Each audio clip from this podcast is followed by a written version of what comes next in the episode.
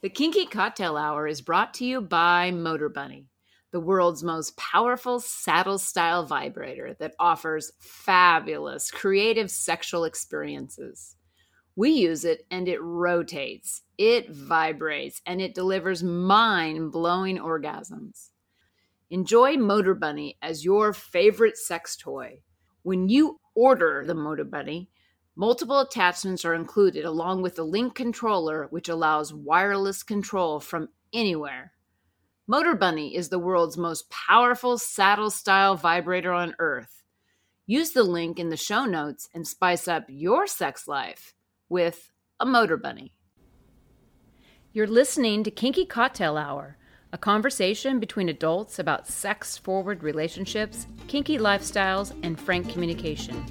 If you're under 18, please stop listening and visit scarletteen.com.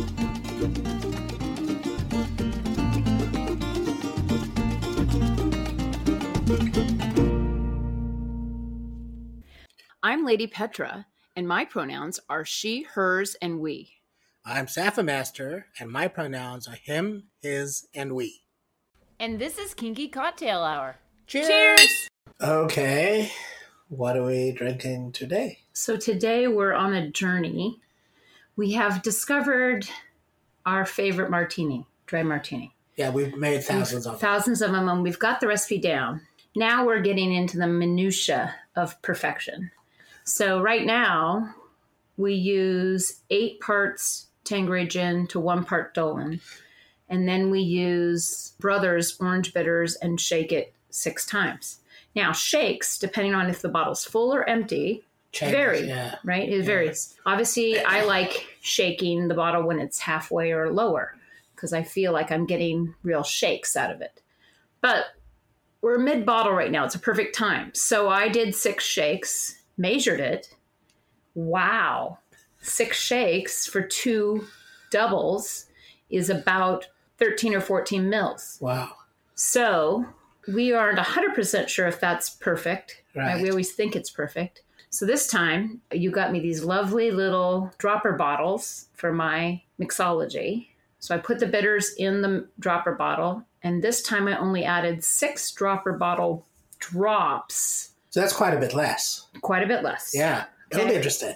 So we'll, what we're going to do is we're going to taste it. We're going to note what's happening. Yes. And then we're going to get to the amount of drops it is. And we'll be able to say without question that it's 10 drops or whatever it is. Yeah. You know what I You know, I'm sort of fascinated by this because I don't really know what orange bitters taste like on their own.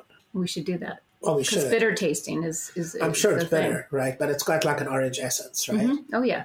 but there's orange peel essence and then there's orange bitters essence and then those things play well with the juniper Yeah. you know but i don't know how much the bitters actually contribute to the martini so well, we're and gonna that's find and out. that's what I want to know if it adds a balance to it. Yeah. And that's what we're looking for. Yeah. Plus, with these bitter balls you got me, I'm excited to create new bitters, new things well that's a whole to different try, which will different be animal. so much fun. yeah all right let's see how this Okay. goes Smell? it smells delicious It's way more gin forward. it really is but it's not bad. I it, I taste the juniper, the freshness of it. yeah i mean that was surprisingly more juniper forward Yeah, and I used the one part with the smidge over the line, barely, of Dolan. of darling yeah You know, So that's interesting because it's not balanced on its own. Not with that first sip. Let's try another one. I mean, it's a good martini, It's not bad. but it's there's missing something. Well, the More question bitters. is, the question is how many more would you want to put in? So you put in six drops. So Do you want me to get the bitters? no, no, you can't add it to this. Good, but No, it wouldn't be fair. it wouldn't be. No. I think the next time, because I only added six drops, Yeah. I think we add twelve. Okay. And of those six drops, how many milliliters do those six drops represent? I don't know how many milliliters a drop is. I don't have something small enough to measure that. I'm saying when you looked at the bottle. did it Oh, take when I like a when I third? put the six shakes in the bottle, yeah. it was three quarters up. Okay, and when you took the six drops out, Uh, probably not a big difference. I didn't look. Yeah, so I I- have to pull the dropper out too because the dropper wasn't in there when I filled Well, it. you know what would be interesting would be for you to take that three quarters full bottle and count how many drops that is. Yeah, uh, I guess so. Yeah. Yeah. Yeah. Because that'll tell you what six represents against what we're used to. Mhm. I don't know that we're used to six shakes. Well, I do six shakes. I know, but I don't know. Like, is your shake just as hard as my shake? And oh is well, there- I don't know. you know, there's like a lot of Right. variables, Right, right, right. variables in shakes. Yeah. So and I- you're right. um, Based on whether the bottle's full or not. Exactly. So it occurs to me that you should measure about how many drops you think six shakes is, hmm and then you can start fiddling with it against that. Because it occurs to me that it's probably not six drops, but it's probably not 27 drops either. I don't know. You know what I That's a lot of drops in there when I I, know. looked at it. It's three quarters of a bottle. Fascinating. Yeah.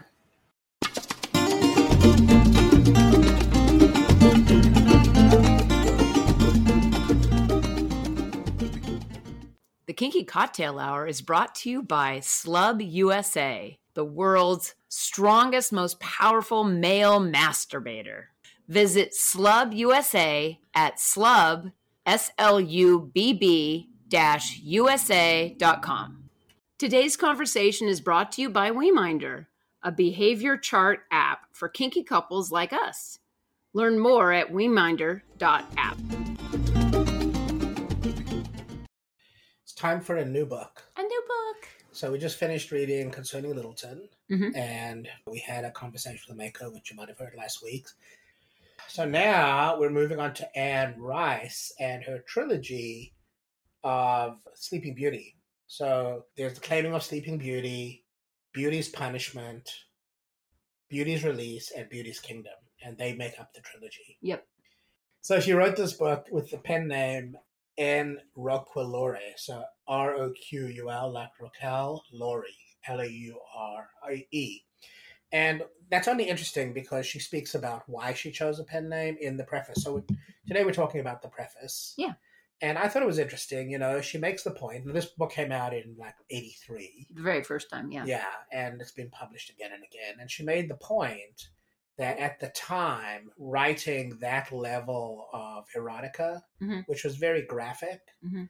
was probably not easy for her family to cope with. So she wrote it under a pen name. hmm She didn't really want to be outed by the community as, because she has other things that she's done Yeah. as an Interview with a vampire and things for like that. example. So she's a famous author, and Interview with the Vampire has been made into a movie. So, Yeah. you know, she's gotten around. But I think the point about the preface that I thought was really interesting was she really speaks about the empowerment of women as sexual creatures. Mhm. She's writing the erotica she wants to read. Yeah. She's writing about the fantasy in a kink context that people have, and she points at Fifty Shades of Grey. She took points at the story of O. Mm-hmm. Well, and she points out that, you know, although people that read her other books may not have read the story of O, she did, and Yes. she had Love a it. lot of similarities of desires Right. and wanted to write something that spoke to her. Yeah. and it was really up in the area of power. Yes. And she also made the point that up until that time, anyway, men had always had access to erotica and pornography and so forth that they desired. in a fantasy way too Yeah. where and they the- could be any kind of way the man desires and that women had only one choice at the time Yeah. And she said, Well, I really want to explore erotica from my perspective as a woman.